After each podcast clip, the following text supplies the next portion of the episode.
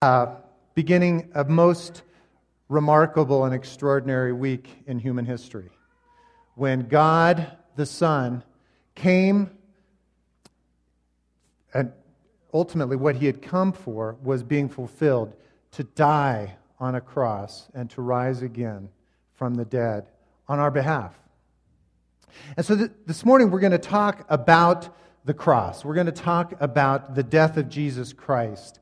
Uh, because even though oftentimes on Palm Sunday we talk about Hosanna and the praises and stuff, really it was all leading to the cross, to Calvary. Jesus knew that that's why he had come.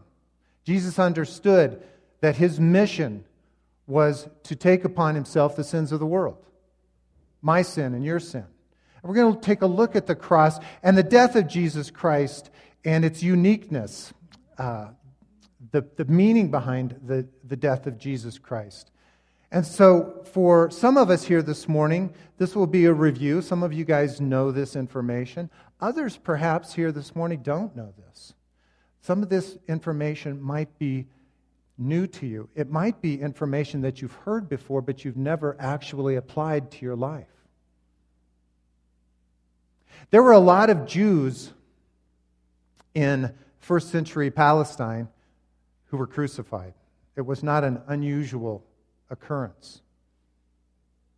But there was only one Jew who rose from the dead after being crucified. So we're going to take a look at the cross. Jesus was not surprised by the cross, as I mentioned. Jesus knew that this was his mission, his purpose in coming to this world. In John chapter 10, he talks about this. He said, The reason my Father loves me is that I lay down my life, only to take it up again. No one takes it from me, but I lay it down of my own accord.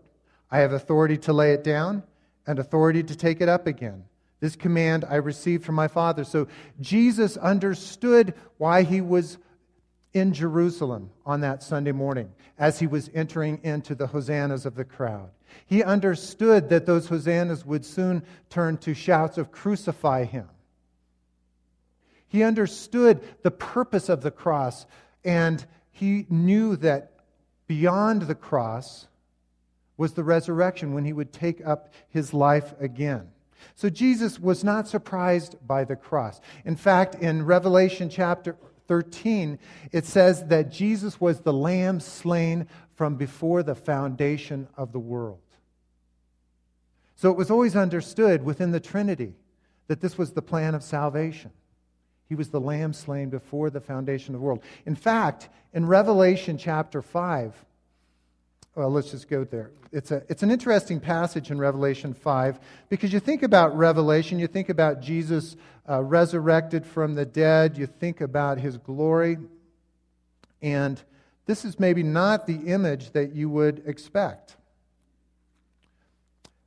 John writes Then I saw in the right hand of him who sat on the throne, that would be the Father, a scroll with writing on both sides, and sealed with seven seals.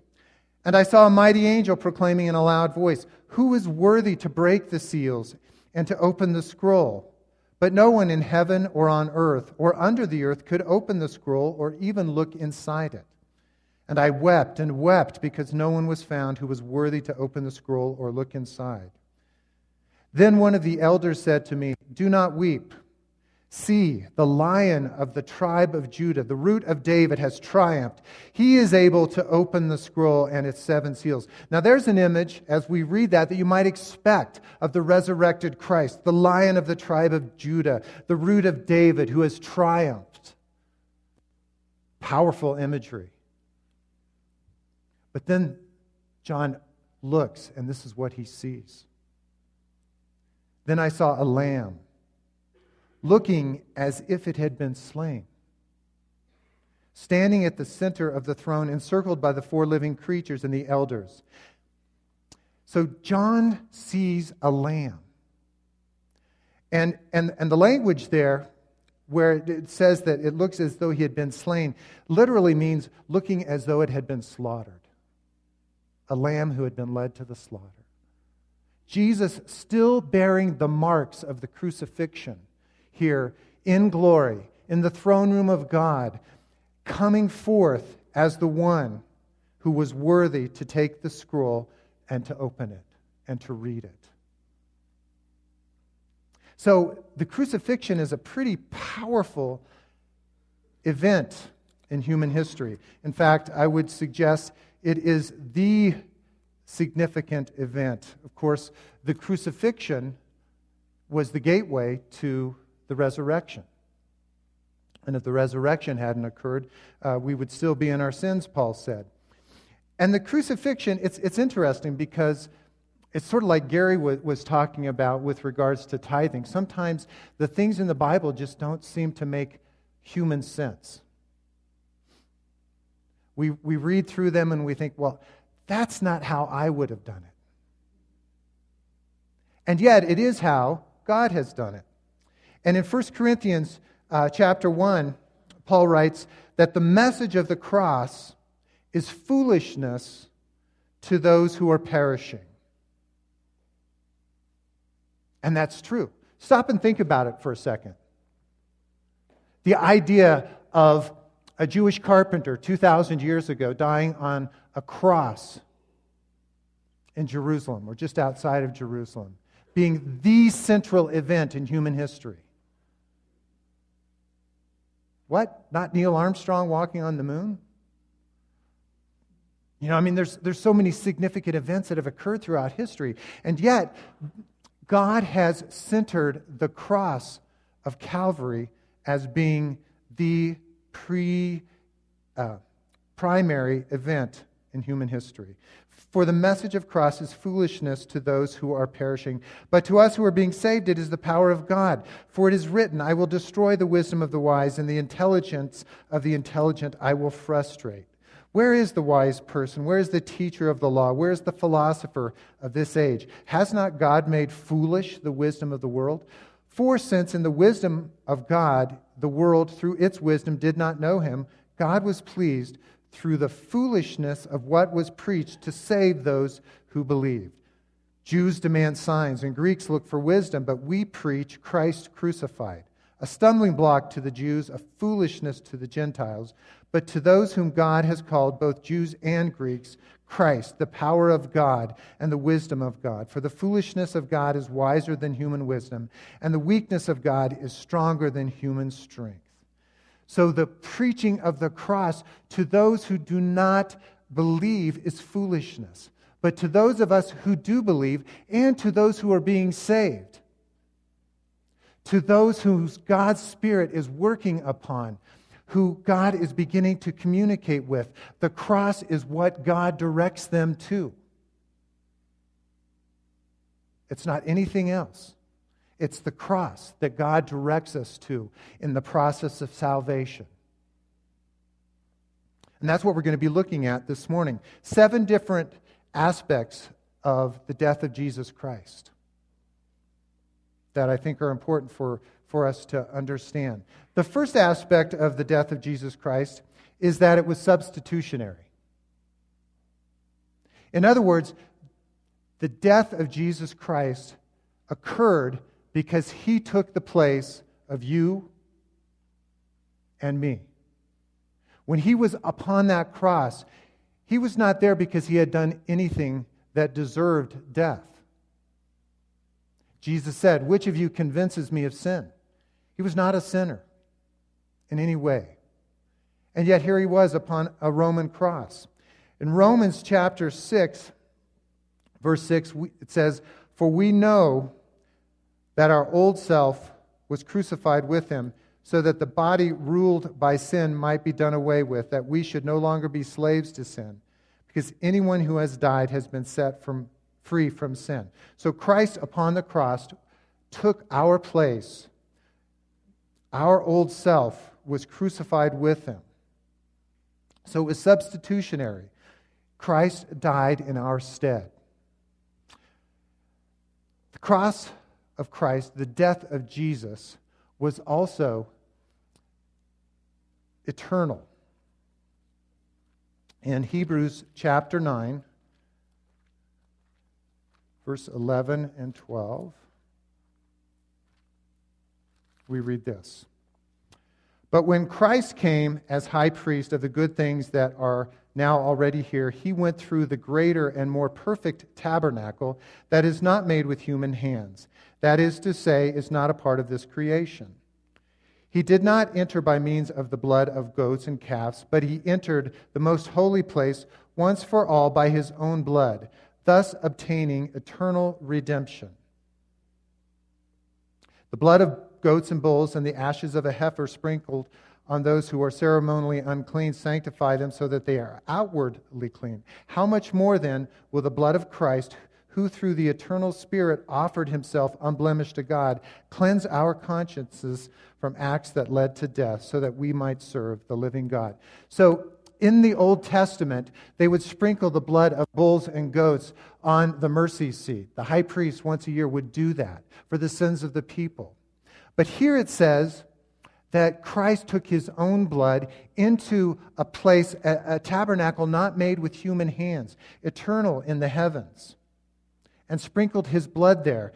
And so that blood covering of Jesus Christ there in the eternal tabernacle was sufficient so that there would not need to be any additional sacrifice. Because remember, each year the high priest had to go in and to cover the mercy seat with the blood of bulls and goats in order to cover the sins of the people. Point here the writer of Hebrews is making is that the blood of Jesus was eternal with regards to covering and removing our sin. No other death could have possibly accomplished that because only the death of the Son of God could have been eternal in its scope. And only the blood of the Son of God could have gained access into that tabernacle not made with human hands. So the death of Jesus Christ was substitutionary, the death of Jesus Christ was eternal in its scope. The death of Jesus Christ also was effective. Earlier in Hebrews chapter 2, we read that since the children have flesh and blood, he too shared in their humanity, so that by his death he might break the power of him who holds the power of death, that is, the devil. So the death of Jesus Christ was effective in destroying the power of death and the one who holds the power of death, the devil. Death, of course, is separation. We've talked about that before. Death physically is separation of the spirit from the body, the soul from the body physically. Death spiritually is separation of our spirit from God. In the day that Adam sinned, he was separated spiritually from God. No longer did he have that fellowship with the Father that he once had. But Christ's death destroyed or destroyed the power of death and the one who held that power, the devil. So we don't need to fear death. In, in your pastor's desk this week, uh, you'll read uh, we have the seventh word of the cross, commend, where Jesus commends his spirit to the Father. Jesus did not fear death, he knew that he was going to the Father. Death is not something that's, that Christians need to fear because Jesus has conquered the power of death. When we die, it is gain to us. To live is Christ, Paul said, but to die is gain. And so the death of Jesus Christ was effective in destroying the power of Satan and the power of death. There in Revelation chapter 1, Jesus holds the keys of death and of hell. And it says that he's alive forevermore. Never again to die, never again to taste death, never again to experience any kind of separation from the Father. Likewise, each one of us here this morning who are saved, who are born again of the Spirit, who have trusted in Jesus Christ, who have, by Jesus' death, experienced the forgiveness of sins, we too will never again taste spiritual death. We will never, ever be separated from the Father. Hallelujah. That's good news. Jesus' death was effective. Jesus' death also was an example to us. In Philippians chapter 2, Paul writes, in your relationships with one another, have the same mindset as Christ Jesus. Or, in other words, think in the same way that Jesus did. So, as we relate to one another, we are to think as Jesus thought. Who, and this is Jesus, being in the very nature God, did not consider equality with God something to be used to his own advantage. So, even though he was God, he did not use that position.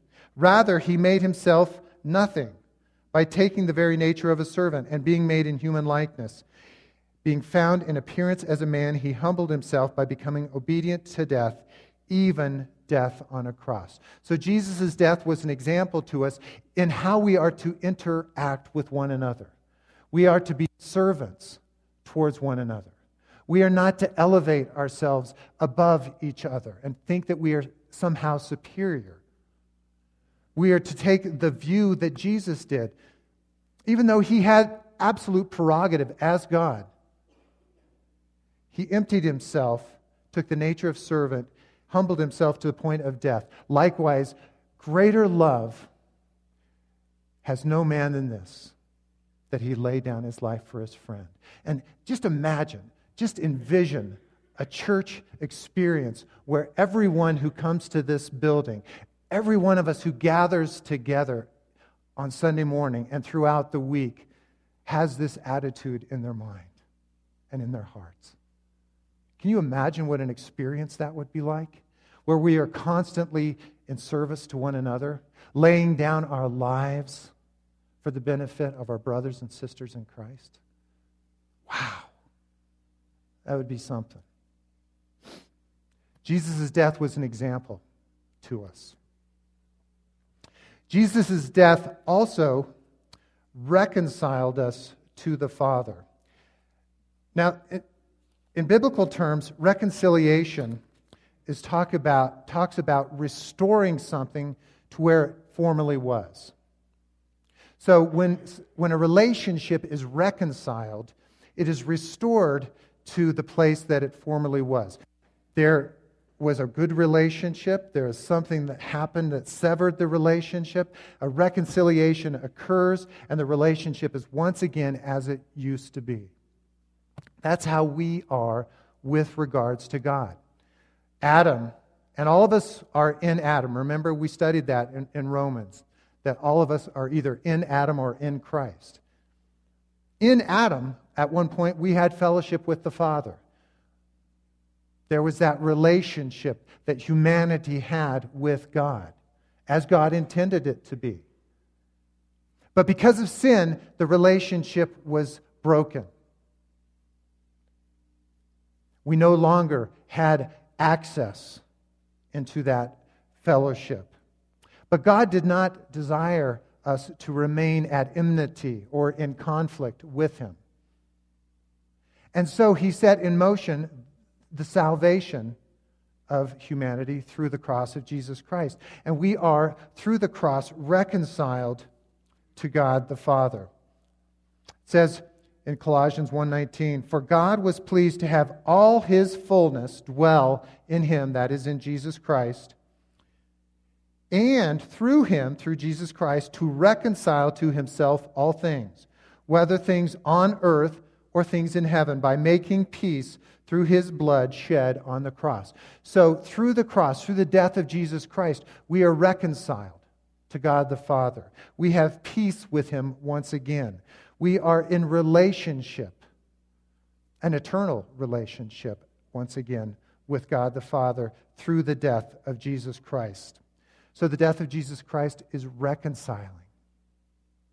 You're not an enemy of God any longer. You are a friend of God. You are adopted into his family as a son or a daughter.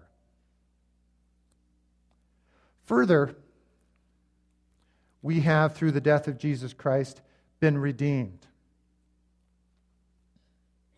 It says in 1 Peter, I think it's chapter 1, that we have been redeemed through the precious blood of Jesus Christ. The redemption of humanity is, is to me, one of the most important aspects of the whole salvation story because it really represents our experience. In, in the Roman culture, in most cities, there was a place called the Agora, which was the marketplace. And that was the marketplace where they would buy and sell slaves. And as you went into the marketplace to purchase a slave, there were three different things that you could do. You could pay the redemption price for the slave, wherein you would then be the owner of the slave, and the slave would remain exactly that a slave. He would be your slave, and that would be how it was. That was one type of redemption. There was a second type of redemption where you could pay the redemption price, redeem the slave out of the slave market, and you could set them free.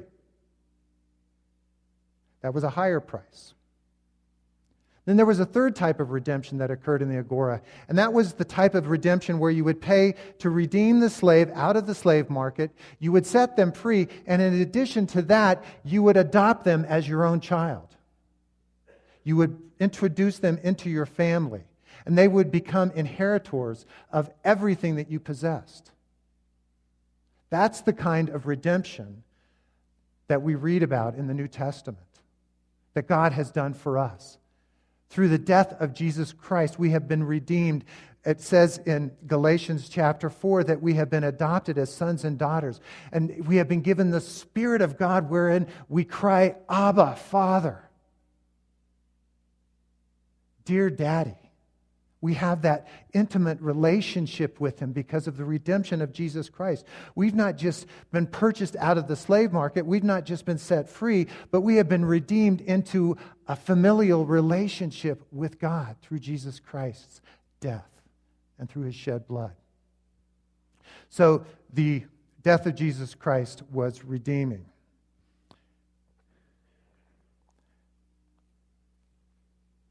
And then ultimately, the death of Jesus Christ was final. There is no other death that we're looking forward to, no other sacrifice that needs to occur. It says in Romans chapter 6, verse 10 the death he died, he died to sin once for all. But the life he lives, he lives to God. So he died once for all. There will be no more death. Now, it's interesting in, Hebrews chapter 10, there's a passage of Scripture that, that speaks regarding this. It's in Hebrews 10, verse 26. If we deliberately keep on sinning after we have received the knowledge of the truth, no sacrifice for sins is left, but only a fearful expectation of judgment and of a raging fire that will consume the enemies of God. There is no additional sacrifice, church, for sin. If we choose to continue sinning after we receive the knowledge of the truth, that, that is, that Jesus Christ died on a cross for my sin, and I say that's not good enough, that's not what I'm looking forward to. There is something else. The writer to Hebrews says there is no sacrifice for sins that remains. Jesus died once for all. So his death was final. There is no other death that we can look forward to, no other sacrifice that could be made that God would accept, no other blood that could be shed and sprinkled there in the eternal tabernacle of God. This is only the beginning. I mean, we are going to be, I believe, spending eternity examining what the sacrifice of Jesus Christ means as we read about there in Revelation chapter 5, a lamb looking as though he were slaughtered. So the death of Jesus Christ was substitutionary. He died on our behalf. It was eternal, it will last forever. It was effective, it destroyed the power of death and the devil. It was an example to us of how we ought to live and interact with one another. It was reconciling. It restored us into relationship with God the Father. And it was redeeming because it was paid the price to bring us into the family of God and it was final in that there is no other sacrifice that we can look forward to. And as I said earlier, and as we will be looking at next week, it's the gateway to the resurrection. Jesus said there in John chapter 12 that unless a seed falls to the ground and dies, it can produce no fruit. And Jesus also said, If I be lifted up, I will draw all men unto me. So he was lifted up there on the cross. The focus of humanity with regards to salvation It's upon a cross on a hill in ancient Judea.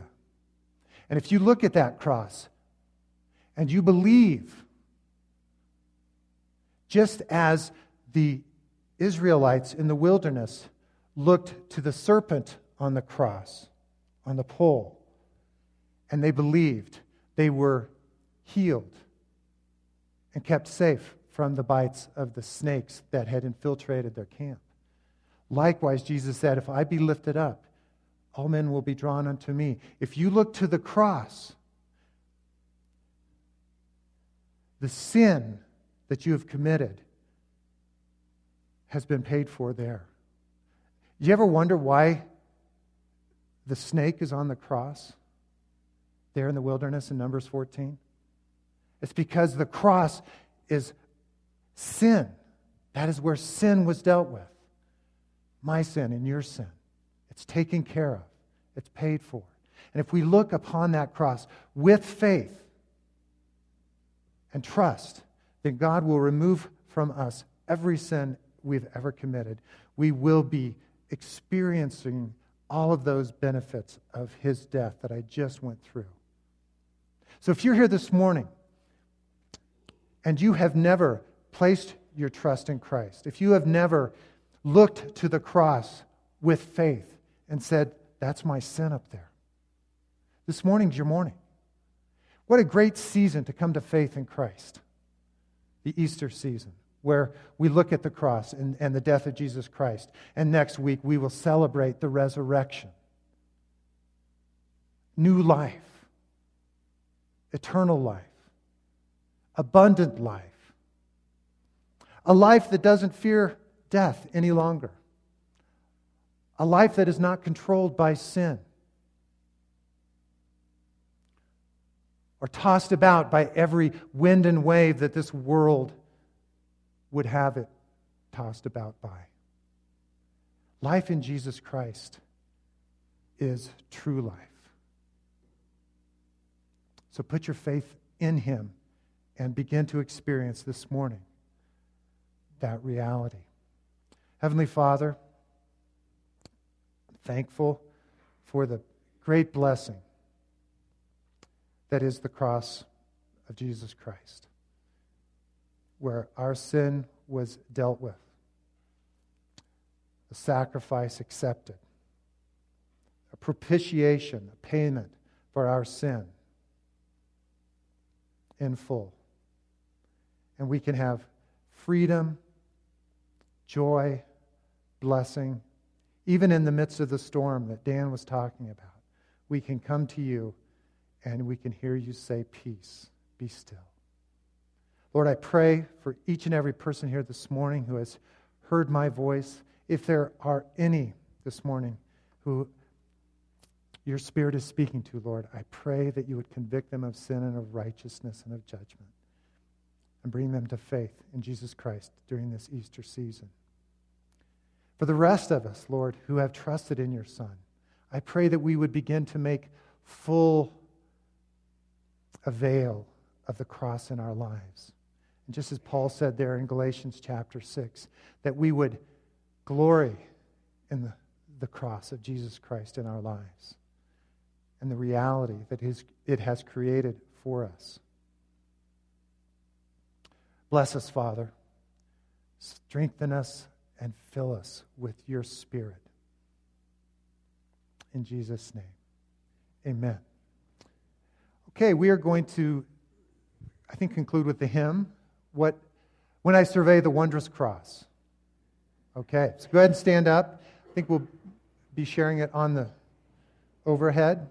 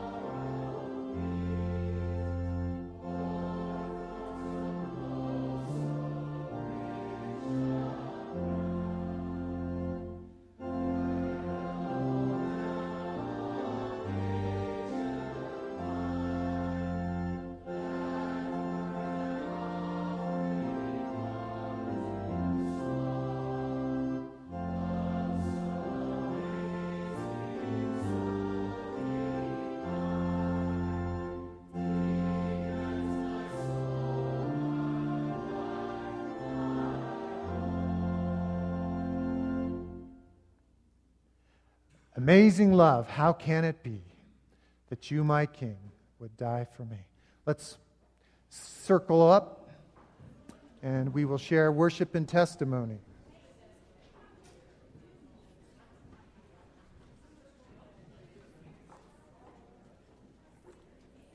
Hello, Kirsten.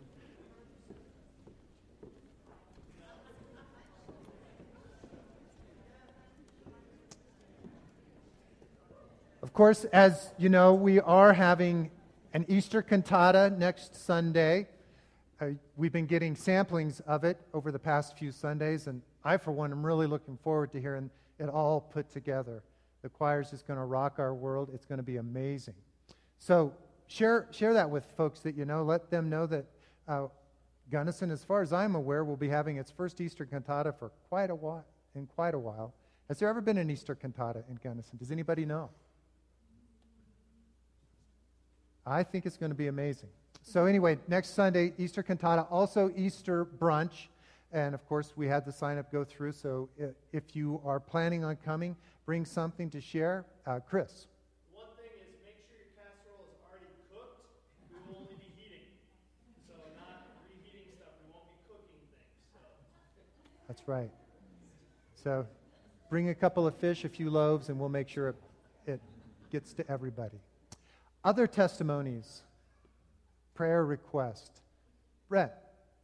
Um, I'd like to, uh, it's pretty hard, but um, send out prayers to all those high school students that are going to be returning to school tomorrow without one of their students, and prayers for the family to better say, reconcile on how they may uh, go through life without their son anymore. And, Amen. uh, all you parents out there, hug your kids a little tighter and a little closer. Definitely, definitely prayer for the family and friends and for the community. Something like this in a community like ours just reverberates through. And so we just need the grace and the, the presence of God with us. Bob. Yes, we all need to lift up our dear friend Jeff, partner Lucas, he's going to give the service for the young man. So put in your prayers words come from God. Amen. Oh, yes, Penny.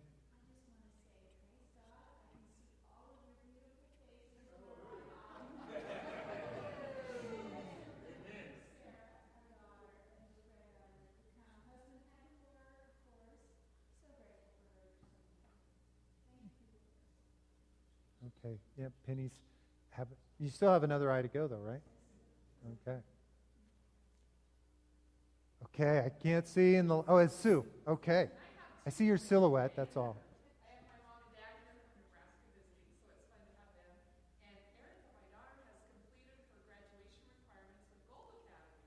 Woohoo!